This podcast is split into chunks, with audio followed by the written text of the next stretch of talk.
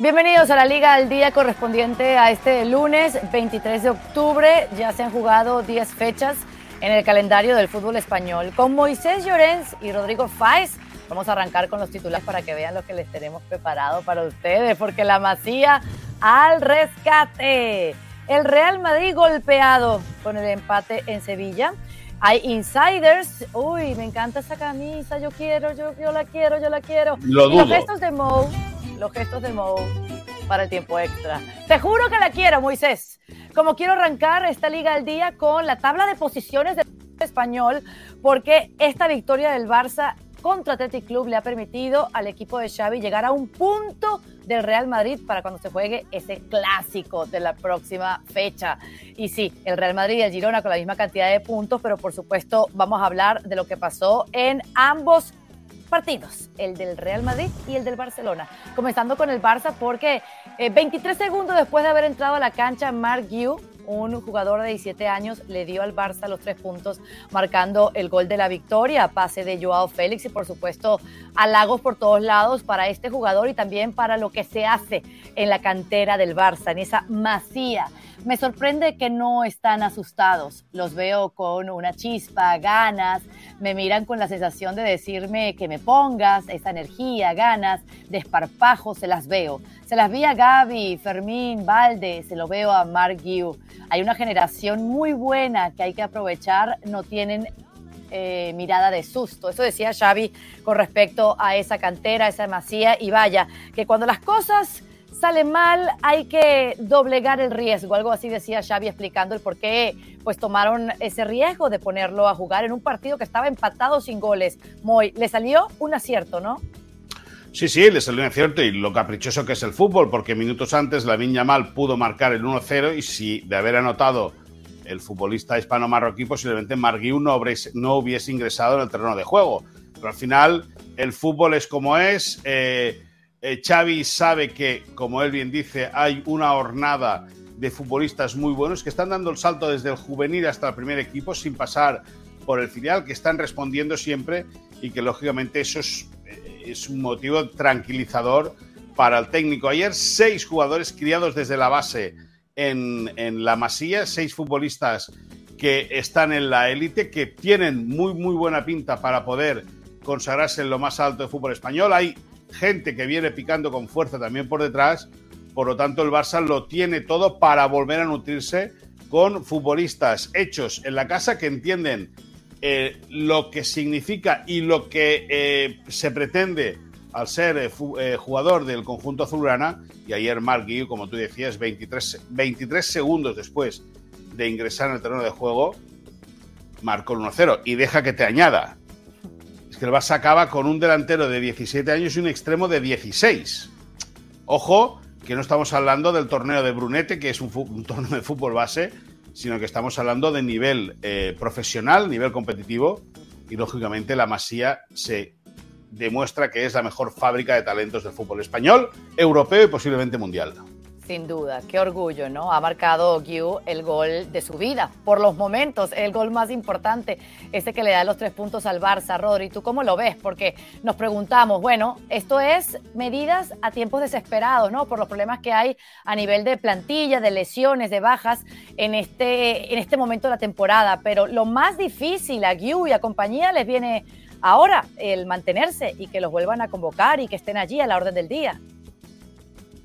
¿Qué tal, Carol? Saludo para ti y para Moy. Yo creo que eso es complicado. Eso es complicado porque en el momento en el que vaya recuperando efectivos de la enfermería Xavi, pues va a volver toda la, entre comillas, normalidad, ¿no? Que es este proyecto del Barça, donde efectivamente hay oportunidad para los canteranos, pero que no deja de ser una oportunidad que está condicionada por las bajas arriba. O sea, es que es una realidad. Al final, si tú ves que Marc Guiu dentro de un tiempo pues es titular indiscutible, pues obviamente yo me alegraré, pero resulta que a medio plazo va a ser muy complicado, salvo que sigan las lesiones en el equipo culé. Y aparte que creo que el espacio que hay a nivel de edad, de potencial, de físico, entre lo que es División de Honor y Primera División, a pesar de que a Marc Guiu precisamente no se le note demasiado, pero es importante y eso requiere una pausa, un análisis, una tranquilidad y una paciencia que ahora mismo seguramente el Barça no tenga. y más cuando tiene la mala suerte Marc Guiu de no estar dentro de la lista de convocados para la Champions, porque yo creo que en ese partido contra el Shakhtar sería un buen partido para darle un poco de continuidad, y ahora da la sensación que será muy complicado, ¿no?, que pueda jugar o participar contra el Real Madrid el próximo fin de semana, por lo cual ya hay un pequeño obstáculo de días y de oportunidades que pueda tener el jugador del Barça, ¿no? Pero que yo creo que a mí me sorprendió muchísimo ayer cuando todo el mundo descubre a Marc Guiu, por el hecho, primero, de haber debutado en primera, que sí que es cierto que es algo notorio y algo que creo que puede sorprender a muchos, pero cuando lleva 2 años en las inferiores de la selección española, siendo uno de los referentes, un jugador muy apetecible, muy interesante y que mucha gente, incluidos los culés, han descubierto en el día de ayer, pero yo creo que es uno de los hombres además que por perfil, por planta, mide 1,87, creo que es distinto a lo que ha salido en cuanto a delanteros del Barça en las últimas temporadas y que creo que si mantiene un poco la cabeza sobre los hombros, que me cuentan que sí que la tiene, y le dan oportunidades desde el banquillo, pues yo creo que puede haber un jugador a medio plazo importante, ¿no? Pues déjame que puntualice una cosa de la que ha hecho Rodri. El Barça está trabajando para poder inscribir a Marc Guiu en la lista B de jugadores de Champions. Lleva mucho tiempo en el club, no ha jugado, o sea, ha jugado solamente un ratito a nivel profesional, sigue siendo jugador o con ficha del juvenil, por lo tanto el Barça tiene hasta las 12 de la noche, 23:59 de la noche de mañana, para acabar de poder acelerar todo el papeleo. La idea es que Marc Guiu sí que esté en la lista de Shakhtar Donetsk y veremos si el juvenil continúa en esa lista ante el Real Madrid, básicamente por la plaga de lesiones, que veremos si el Barça recupera a alguien sí o no para el Clásico. Claro, Moy, pero yo quiero que dejes claro y que nos expliques que esto no es casualidad. Que nosotros veamos una alineación donde está Balde, donde está Ferran, donde, estos jugadores, Gavi, Pedri, obviando los que están lesionados y no están participando. No es casualidad. El artífice de darle la oportunidad a estas fichas de la cantera, de la Masía, es Xavi, su grupo técnico, ¿no? Porque es que no sucede en otros equipos. En el Madrid no se ve esto, que le den confianza y que dobleguen la apuesta de riesgo en momentos de adversidad. Bueno, el último canterano que se afianzó en el Real Madrid, si no me corrige Rodrigo, fue Carvajal. Y tuvo un paso por la Bundesliga, por el Bayer Leverkusen. Pero al final es el trabajo bien hecho. También te voy a decir una cosa, los artífices de toda esta generación de futbolistas que están subiendo, Laporta los echó a la calle. Es decir, Aurelio Altimira y Jordi Roura, que son las cabezas pensantes y son, entre comillas, los papás futbolísticos de Gavi, de Balde, de Marc Guiu, de Lamine Yamal, de Fermín, de todos estos niños, los padres futbolísticos, entre comillas, en Barcelona, son Aurelio Altimira y Jordi Roura. Y hace 3 años que Laporta los echó. El Barça sigue viviendo del trabajo que dejaron, de la herencia que dejaron esta gente. Pero bueno, al final se ficha, se forma, se crea, se genera un jugador para eso, para que llegue a la élite. También luego se tienen que dar las circunstancias y los momentos para poder cuadrarlo y que puedan jugar en primera división. Ahí está. Bueno, vamos a pasar la página y Xavi no quiere todavía hablar del Clásico, el Clásico que se va a jugar el próximo fin de semana, porque por medio hay un partido de Champions de fase de grupos. El Clásico es un partido muy importante para nosotros, pero en medio hay otro básico y vital, la Champions. Tenemos muchos lesionados y hoy hemos acabado con un esfuerzo titánico. Nos quedamos a 1 del Madrid y es vital lograr la victoria del Clásico. Moisés, bueno, ¿cómo lo ves el recibir al Shakhtar Donetsk a mitad de semana? Pues mira, te voy a contar una intimidad. Ayer, saliendo del estadio, me crucé con Ter Stegen. Y bueno, mucho te cruzas con Ter Stegen. Sí, no, es lo que hay. O sea, son casualidades de la vida y salía el del vestuario con gente del equipo de seguridad. Yo al menos me puedo cruzar con alguien, a otros no les dejan. Sacúdete. Vaya como empezamos la semana. No. ¿He dicho alguna mentira o no? ¿He dicho alguna mentira o no? Por la nube. Pues sí, he dicho alguna mentira. Sí, después, en un estadio en concreto, ¿a ti te dejan trabajar con normalidad o no? Ah, no, ya está. Pero sí que veo a los jugadores. Otra cosa, tenemos los derechos, sí. Pero otra cosa salen del vestuario poder acceder a ellos. En el Bernabéu eso no permiten porque el Madrid... Es más, me los encuentro en el césped cada vez que van con los niños fuera del terreno. Me alegro mucho por ti. Entonces, hablando con Ter Stegen, dije, bueno, el clásico y tal, dice, no. Antes del clásico está Shakhtar. Claro. Y es verdad, es decir, porque si el Barça fuese capaz de sumar los 3 puntos en casa ante Shakhtar, haría bueno el 0-1, el pírrico 0-1 de Oporto, pero prácticamente el Barça daría un paso ya de gigante definitivo para meterse en la ronda de octavos que, desgraciadamente, en los 2 últimos años no ha podido conseguir.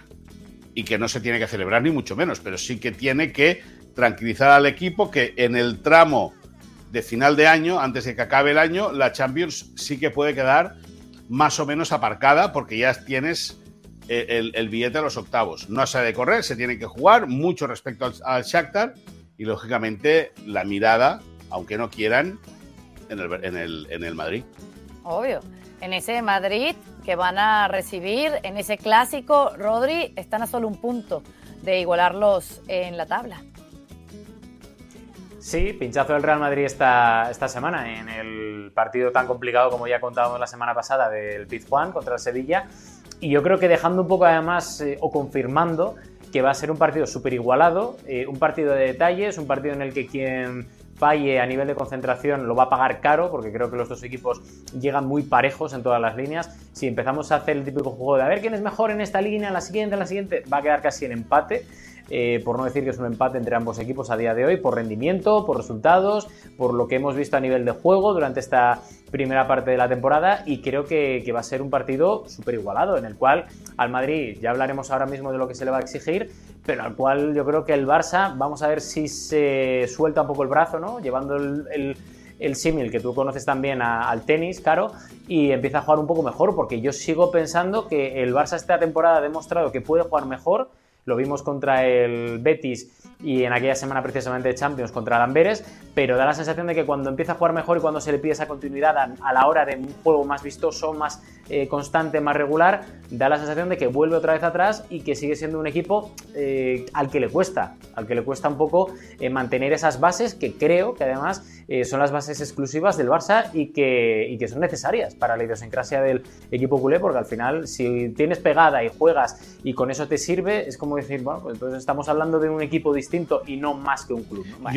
Yo ahí me gustaría añadir que yo soy el primero que digo, que he dicho que al Barça le falta fútbol, pero también se tiene que decir que el Barça tiene 7 lesionados a día de hoy y de los 7, 6 titulares, es decir, ojo, que está bien decir que le falta fútbol porque le falta fútbol y le ha faltado fútbol, pero claro, si tú metes a 6 titulares en la grada que no pueden participar y le das el peso del equipo a Gundogan, que está muy bien, que Gundogan tiene una experiencia tremenda, campeón de Europa con el City, pero lo acompaña con Gavi, con Fermín, y luego atacas con Ferran, con Lamine Yamal, un niño de 16 años, y acabas un partido con Marc Guiu, pues escúchame, tienes también un jugador como Joao Félix, es verdad, pero yo creo que reconociendo y diciendo, como hemos comentado a lo largo de todos estos meses de la Liga, y al Barça le falta fútbol, yo creo que a día de hoy, y que no valga de excusa, el hecho de tener lesionados, pues también tiene su peso, lógicamente. Pero para mí ya viene del año pasado, o sea, de la segunda vuelta del año pasado, cuando ya había recuperado precisamente Xavi a los lesionados de hace un año, justo, porque tuvo una plaga parecida el año pasado, y es un poco lo que yo le pido al Barça, ¿no? Decir, ostras, cuando están todos también le cuesta mantener esa continuidad y esa constancia a la hora de jugar, que es lo que hace al Barça un equipo distinto. Bueno, y distinto también por esa cantera que puede resolver, por lo menos eso quedó demostrado en el partido del domingo. ¿Y qué pasará en el clásico del fútbol español? Barcelona recibe al Real Madrid a 1 punto de igualarlos en la tabla de posiciones. Sábado 28 de octubre, 10:15 AM hora del este. Te recomiendo que te suscribas ahora a ESPN Plus. También se verá por la pantalla de ESPN Deportes, pero nuestro equipo de digital estará allí produciendo segmentos a diario para que no te pierdas nada de cara a este gran partido. Vámonos al tema del Real Madrid, porque hay unas sensaciones así como como aguadas después de repartirse de puntos en el Sánchez Pizjuán, después de la polémica por el arbitraje, ¿verdad? Por todas las cosas que sucedieron dentro y fuera de la cancha. También un partido nostálgico para Sergio Ramos, porque este Real Madrid se encontró por primera vez desde que el central saliera del club frente a frente. Y fue una pared realmente lo que hacía el señor Sergio Ramos en la central para el Sevilla. Y esto es lo que colocaba Sergio Ramos, un punto de carácter y de convicción, enormes equipo y afición. Este es el camino para crecer, Sevilla. Especial, volver a encontrarte, Real Madrid. Bueno, Rodri, dejó la nostalgia a un lado y fue un muro. Otra vez, fue un muro otra vez, porque es que Sergio Ramos, a pesar de la fama que tiene, vuelve a estar otra vez a un nivel excelso, a un nivel increíble, y eso que no ha hecho pretemporada esta campaña, o sea que el verano ha estado entrenándose en solitario y demostrando lo que es y lo que no ha dejado de ser nunca, es decir, un central de élite mundial, y que yo no acabo de entender exactamente, sí que es cierto que por la edad, pero que no esté seguramente en otro tipo de equipos. Y con esto lo digo con todo respeto al Sevilla, ojo, con todo respeto al Sevilla, pero es que es un lujo para el Sevilla estando como está ahora, por esa ascendencia y por esa experiencia que tiene Sergio Ramos, y también por el rendimiento que ya está empezando a dar en el estadio del Sánchez Pizjuán. El otro día creo que estuvo muy bien, creo que estuvo fantástico, y no va a ser el último partido para nada en lo que veamos de temporada, en lo que Sergio Ramos esté bien, porque ya está empezando a tener esa velocidad de crucero que solo Sergio Ramos puede conseguir y que sabe perfectamente hasta dónde puede llegar, ¿no? Y más en un partido que para él era muy especial, para él era también una reivindicación personal delante de los suyos, en un partido en el que además se reencontraba con gente importante. Ancelotti lo dijo en la previa, Caro, que gracias a Sergio Ramos y aquel cabezazo el día de la décima, él había conservado su puesto de trabajo como entrenador, que es así, el resultadismo llevado al extremo en el Real Madrid, porque es así el Real Madrid. Y la verdad que fue un partido sobre todo marcado por la polémica del árbitro, porque todavía a día de hoy la gente sigue sin entender por qué no se pitó ese penalti sobre Vinicius en un error infantil de Jesús Navas, porque Vinicius no llegaba a la pelota, pero que al final dejó eso, mucha bronca, mucho enfado, el propio Ancelotti fuera de quicio completamente con el árbitro, siendo muy, muy sarcástico y muy irónico en rueda de prensa. Bueno, un partido que tuvo de todo y que al final se dejó 2 puntos el Real Madrid en Sevilla, que creo que el empate fue un resultado... Pero aclárame algo, Rodri, la bronca es de lado y lado, ¿no? Con lo que fue el arbitraje del señor De Burgos Bengoetxea. Sí, sí, a ver, en el vestuario del Real Madrid están muy, muy, muy enfadados todavía a día de hoy, porque interpretan que sobre todo ese penalti a Vinicius era un penalti de libro, era un penalti que además es que es un derribo claro dentro del área, es un bloqueo con la pierna al jugador brasileño por parte de Jesús Navas. Cierto es que mucha gente se escuda en que el árbitro dice De Burgos Bengoetxea que no es penalti porque no llegaba a la pelota, pero al final es un derribo dentro del área clarísimo de un jugador que va a atacar a la pelota dentro del área que está en juego.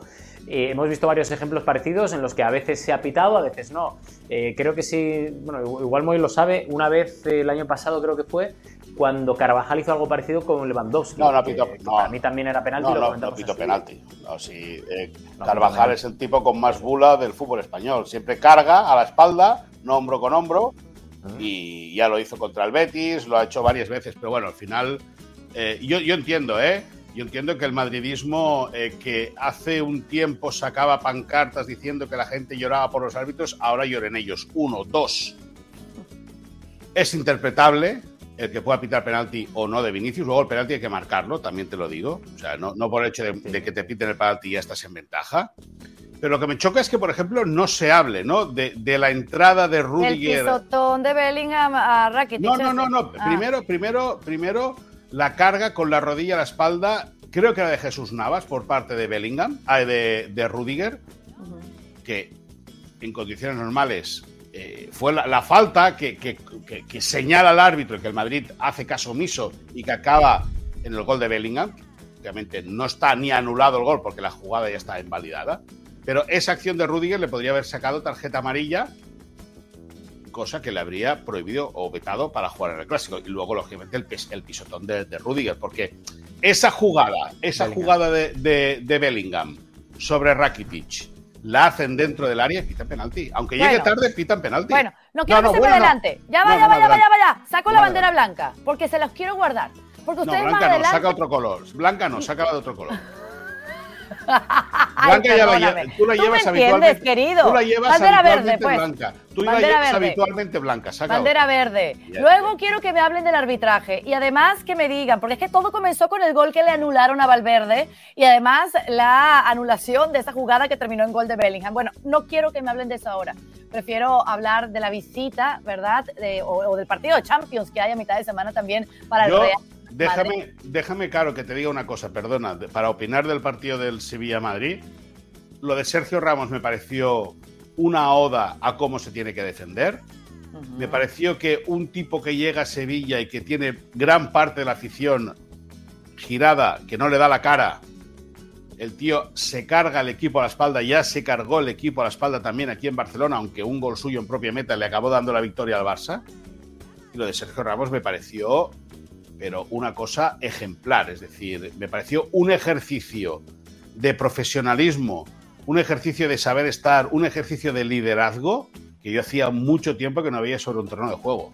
Es más, tuvo la opción de marcar el 2-1 en los últimos instantes con un cabezazo a la salida de una falta que hubiese sido el minuto 90 y Ramos, ¿no? En este caso en contra del Madrid. No llegó a tal, pero bueno, se tiene que felicitar a Sergio Ramos por el partido que hizo, sin ninguna duda, y se tiene que felicitar al Sevilla porque no era un partido nada fácil, estrenaba entrenador, cumplieron y el empate fue más que justo. Ahí está.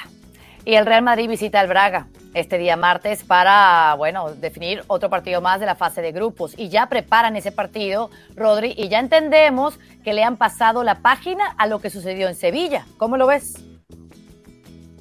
Pues que es una visita complicada porque el Sporting de Braga en su terreno de juego siempre es un equipo que se crece un poco más que fuera y viendo a lo que estamos viendo en pantalla, luego tienes el Clásico, luego tienes el partido contra el Rayo Vallecano, otra vez contra el Sporting de Braga y el Valencia. Después del Clásico el Real Madrid lo que tiene que hacer es mantener un poco la compostura porque en teoría tiene un calendario, no voy a decir muy favorable porque esto es la Liga y puede pasar cualquier cosa, pero sí sencillo en el sentido de que el Real Madrid si sale, vamos a decir, con un buen resultado o si sale vivo del Estadio Montjuic del Clásico, pues va a tener muchas opciones. De cara al partido de mañana además, claro, hay una consigna clara por parte de Ancelotti, hay que competir, hay que ganar, pero no hay que lesionarse. No hay que lesionarse porque sobre todo en defensa Ancelotti lo que no quiere es llegar al Clásico con más bajas todavía de las que tiene en defensa, que no se puede quejar a día de hoy en defensa por las bajas que son importantes y sobre todo lo que quiere es que sus jugadores compitan al máximo nivel y si puede ir 0-2 en la primera parte o en el minuto 75 para contemporizar un poco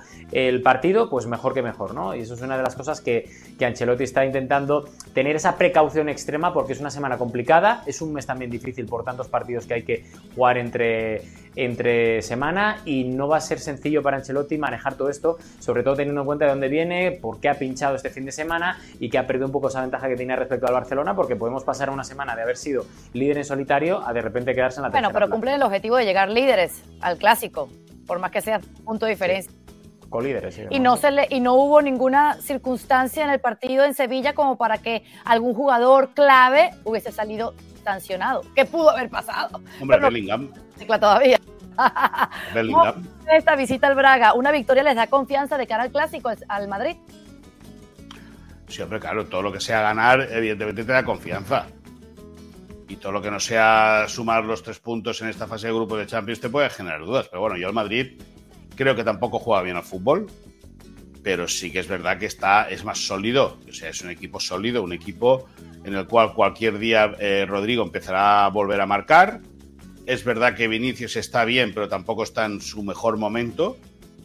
Y luego, bueno, la figura de Bellingham, pues que todos sabemos lo que aporta con ese centro del campo tan potente. Pensando en el Braga, yo creo que el Madrid es súper favorito.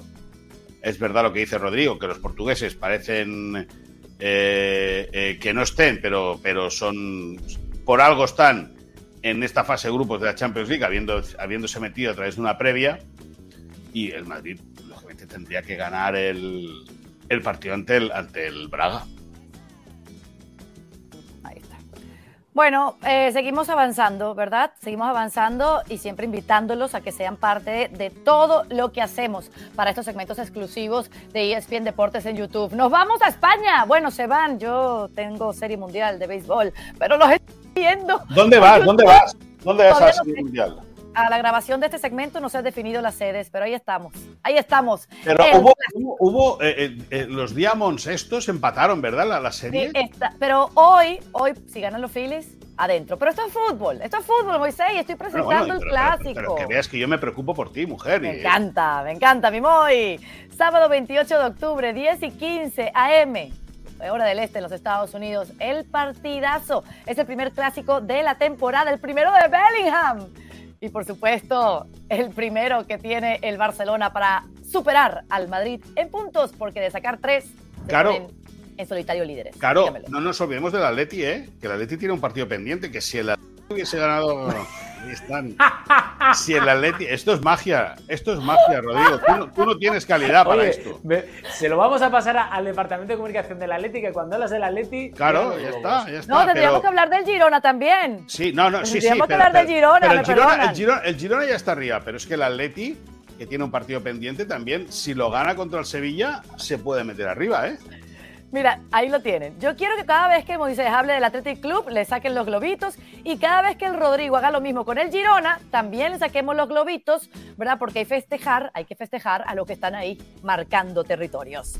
Vámonos a los insiders. Hoy me encanta toda la plana de temas que ustedes han propuesto, y yo quiero conocer un poquito más a Marc Guiu. Muy bien. No, Marc Guiu es un niño de 17 años, nacido en Granollers, de una familia humilde, 1,87. El tío tiene una planta para jugar al fútbol tremenda. Si no fuese jugador podría ser modelo, porque el tío tiene una cosa escultural. Sí, no. Lo certifico. Y ahora que bueno, pues que el Barça sigue teniendo a Lewandowski de baja, que el Barça es verdad que no tiene un centro delantero, un relevo para Lewandowski, a la espera de ver qué pasa con Vitor Roque, si llega en enero o no. Ahora resulta que del 10 de noviembre al 2 de diciembre se va al Mundial Sub-17 con la selección española.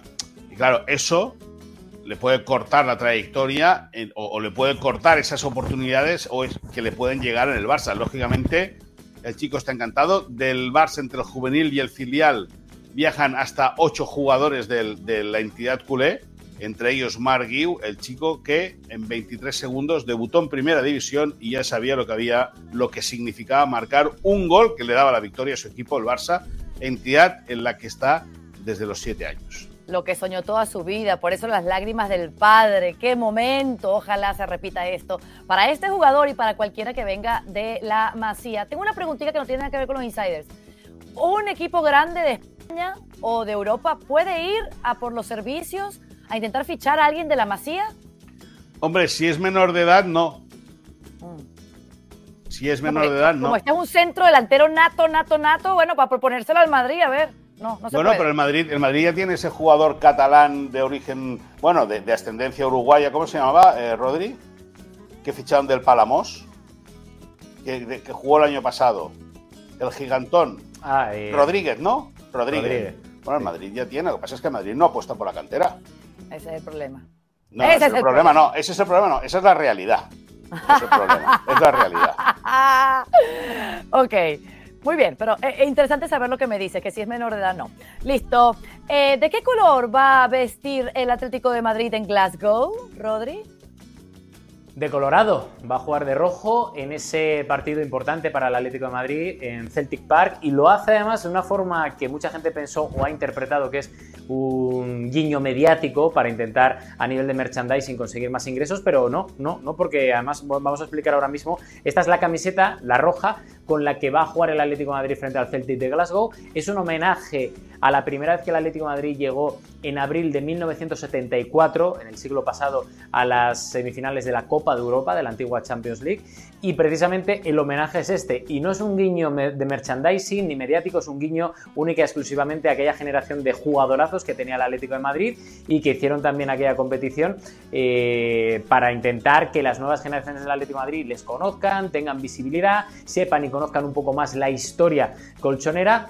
Y hay una cosa que confirma todo esto que te vengo diciendo. Yo conozco muy bien al Atlético de Madrid y este tipo de cosas las cuida como nadie, como nadie. Y cuando el otro día ya se filtró esa opción, hace día y medio, hay mucha gente que empieza, ya empezamos con el tema de merchandising, no sé qué, y es que no se puede comprar esa camiseta roja. No se puede comprar esa camiseta roja, por lo cual no es más que un homenaje interno del Atlético de Madrid. Veremos a ver si dentro de un tiempo se puede comprar y adquirir esa camiseta en las tiendas oficiales, pero de momento no está a la venta, no hay opción, no hay planes de momento, pero sí que es cierto que es un gesto bonito y un guiño a la historia del Atlético de Madrid, que también han hecho otros equipos, pero que en este caso lo hace el Atleti, y desde aquí nuestro aplauso. Bueno, quien quiera hacerme un guiñito a mí, piense en la camiseta de los Rolling Stones, sí, en la que sale el Barcelona también, en la que se puso en la venta online y se agotó.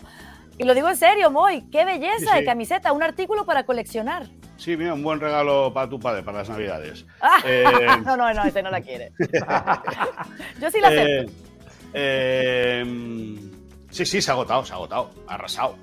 Está, a la hora que se está grabando este segmento, quedaban unas poquísimas de la colección del equipo femenino, que también va a lucir en el clásico que se jugará ante el Madrid en el Estadio Olímpico, porque también hay clásicos de la Liga Femenina, de la Liga F, y quedaron solo unas pequeñas unidades, ya unas pocas unidades de esa camiseta del equipo femenino con el logo de los Rolling, pero ha arrasado, no eran baratas, casi 400 euros por camiseta, y lógicamente pues es un binomio tremendo. Spotify y el Barça han sido hábiles de juntar el escudo del conjunto catalán con el logo de los Rolling Stones, que han sacado hace pocos días un nuevo disco. Viene gira mundial y qué mejor manera que promocionarlo que en el pecho de los futbolistas del Barça el día que se juega el Clásico contra el Real Madrid.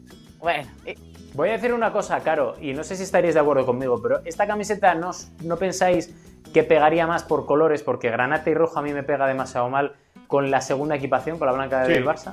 Sí, también, sí. Pero que no se van a poner esa para jugar el Clásico. No, algo no, tenía obvio, que perder. Obvio. Yo lo que espero es que el Barça no termine sacándole la lengua, como es el logo de los Rolling Stones, al Real Madrid en el Clásico. ¿Por qué porque no? Ya se lo puso en el Clásico anterior. Otra vez, dos seguidos, no dos resultados así. No estaría mal, tú. Ay, qué belleza de partido. Primer Clásico para Jude Bellingham, el pichichi del fútbol español. Esto está para no perdérselo. Y para terminar estos insiders, Rodri, quiero que me hablas de enfados con el arbitraje en otras latitudes.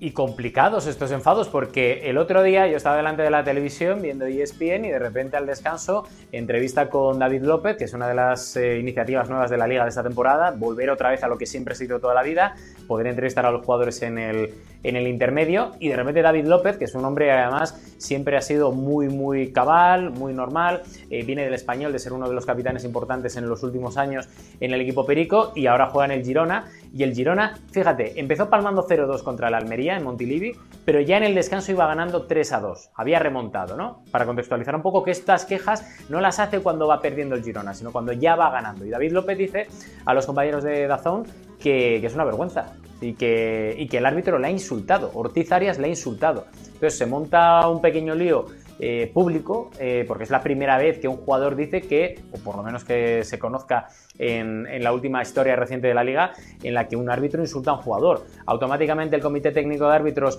hace un repaso a los audios del árbitro y saca un comunicado diciendo que no ha habido ningún tipo de insultos y que invita a David López a rectificar.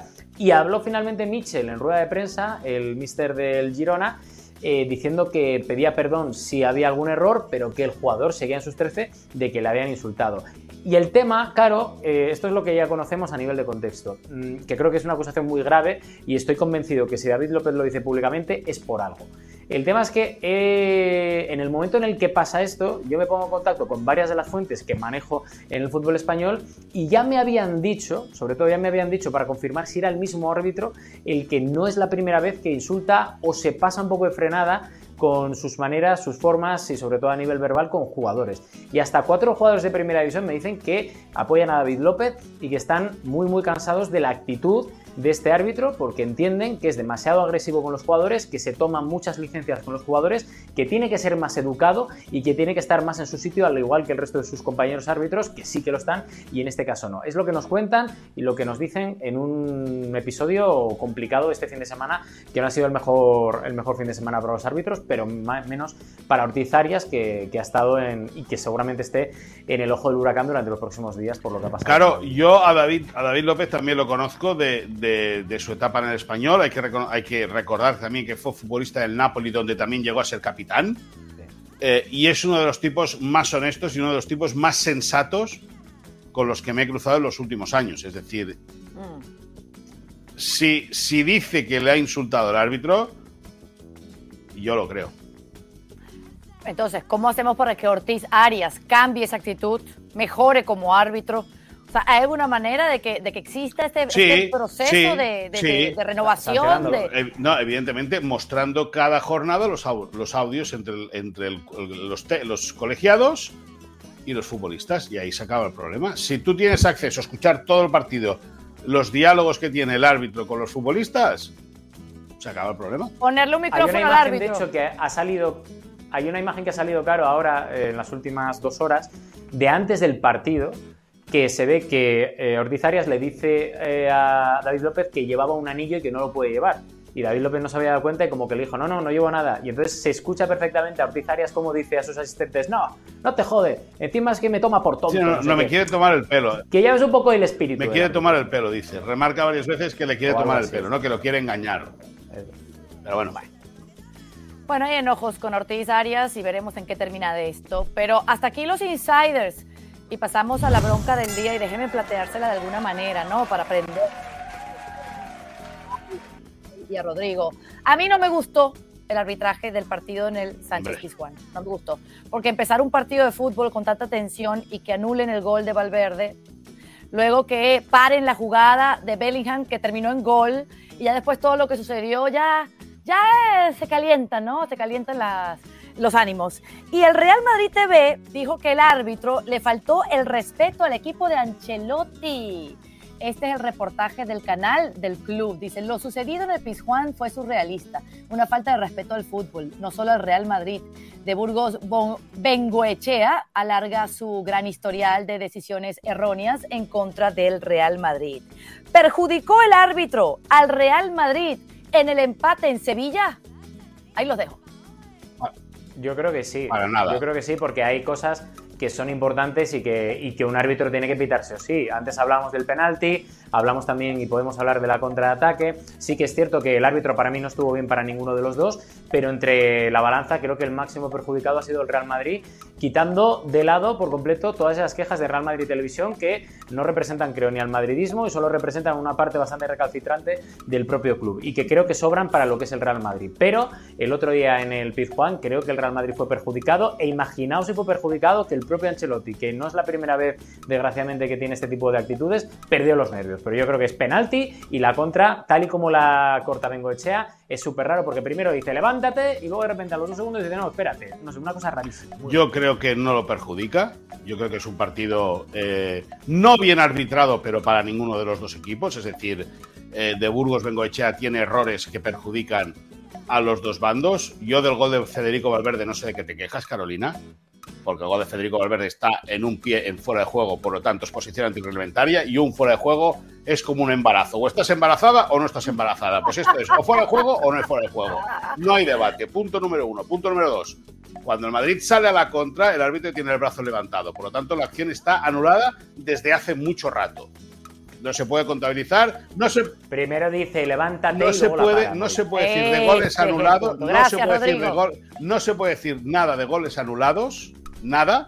Porque uno es en fuera de juego. Y fuera de juego es que ya la acción está completamente anulada. Y la segunda, cuando el árbitro dice que se para el partido, se para el partido. Y si tú quieres seguir corriendo, es marcar, marca. Pero sabes que no va a subir al marcador.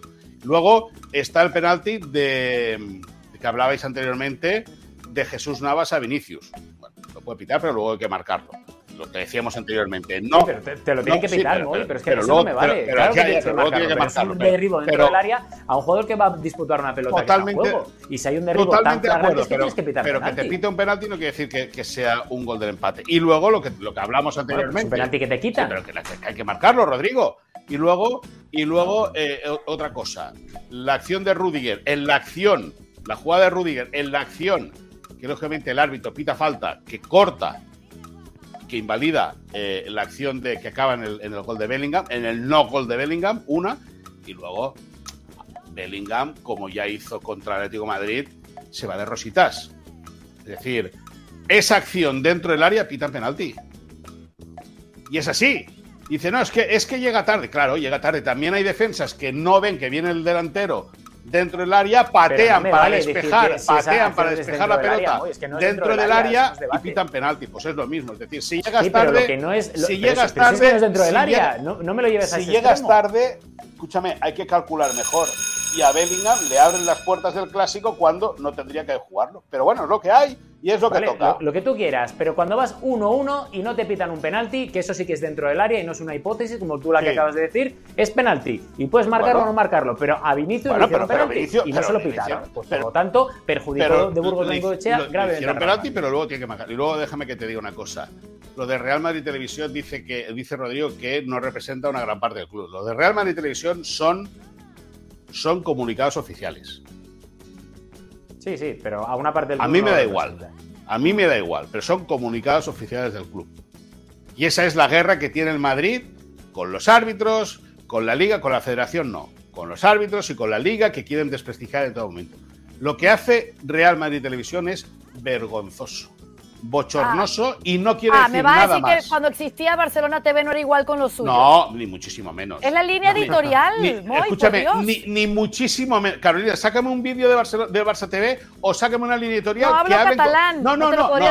No, tenías la versión en castellano. Acusar así es muy feo, Carolina. Acusar así es muy feo. Estoy imaginando que la línea editorial de las televisoras de los clubes es a favor del equipo. No tienen nada que ver. La línea editorial y el mensaje de Real Madrid Televisión, y más en los últimos tiempos, no tienen nada que ver. Nada que ver. Es más, rasca por tu cuenta y averigua qué dos personajes están metidos en Real Madrid uno en Real Madrid Televisión y otro en el club. Rasca tú y rasca en qué medio estaban, qué escribieron y si lo que escribieron era falso o no era falso. Y si por escribir cosas falsas les metieron sanciones o no. Es decir, ojo, porque esto es muy grave. Sí.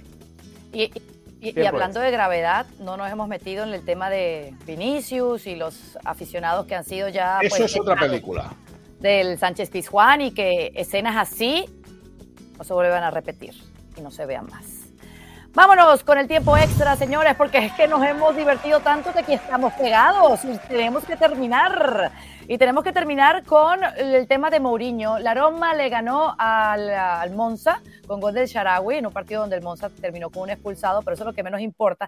Mourinho se burló de la banca del Monza tras el agónico gol de la Loba. Y mírenlo allí la forma y el gesto que le hace a la afición.